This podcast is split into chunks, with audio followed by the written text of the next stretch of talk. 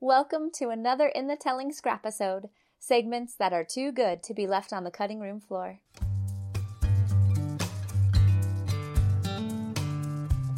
In this scrap episode, Columbia Jones talks about how a music consumer can find local musicians through City Weekly, Spotify, and independent radio. This scrap episode is sponsored by Anthony Buck. Anthony Buck has been teaching people to sing with greater ease and strength and more beautiful tone for over 10 years. His students successfully sing musical theater, pop, classical, and even rock music. Let Anthony help you meet your singing goals.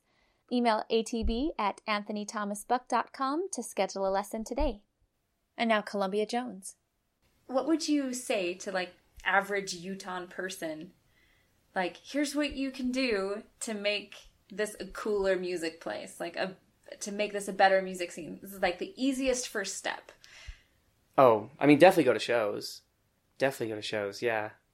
The other thing about it is that there are good music. There is good music out there. I hate to dog on it. There is good music out of the out, out here, and they're probably on Spotify. And so you can find them on Spotify. You can you can even like look up you know venue databases of, of like you know upcoming shows like in City Weekly, and you can just go on Spotify and Google their name, and then you'll find them. And sometimes they're really good, sometimes really bad. But if they're really bad, then you just go, oh, that's not very good, and you just move on, you know. So that's yeah. I feel like the best thing is to go to go to places where there's music.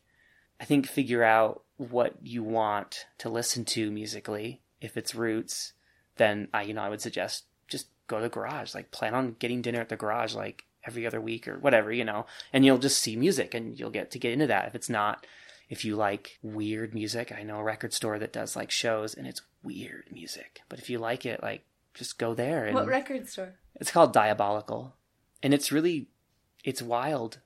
It's that other spectrum of art where um, people just do it and they like the art's so important to them, and sometimes they're not like classically trained at all in any shape or form but it's like what they do. And if that's what you like, then go to that, you know? So there's, there's usually like pockets.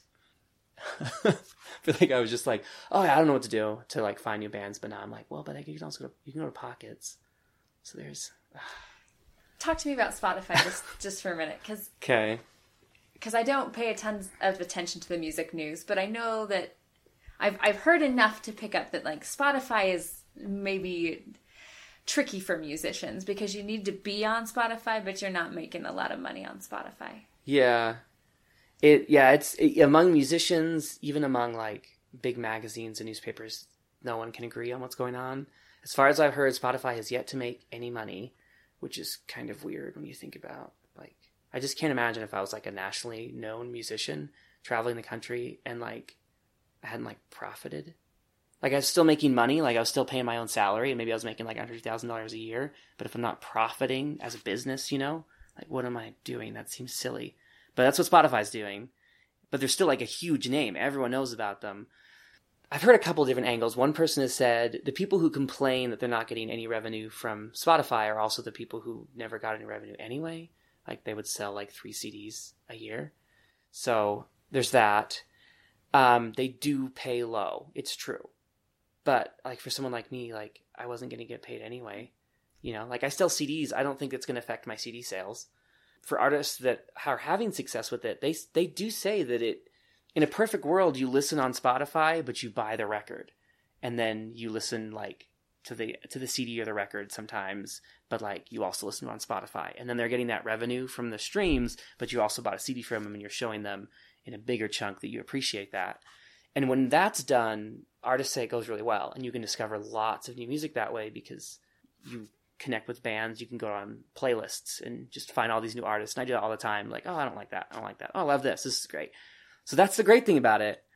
Pay isn't great, but I've also heard that's changing. I've heard that some artists are making decent, like, uh, steady incomes off of it, and that's great.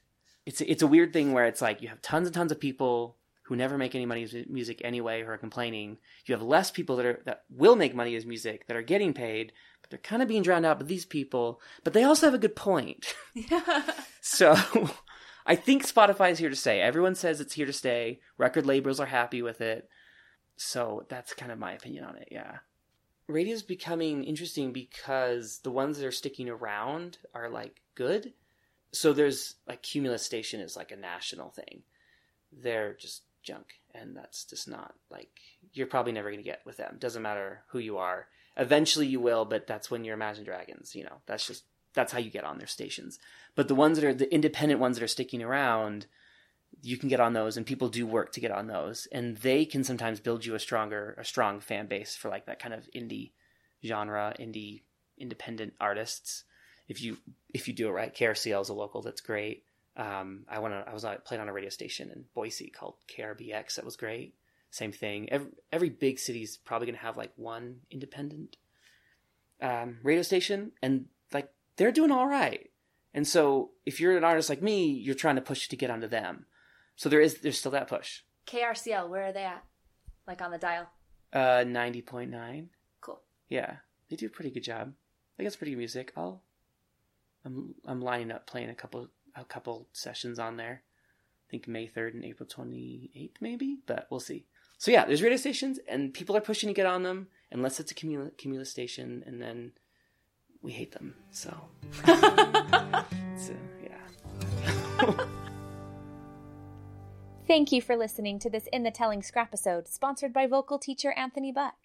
Email atb at anthonythomasbuck.com to schedule a lesson today. Let Anthony help you meet your singing goals. Read between the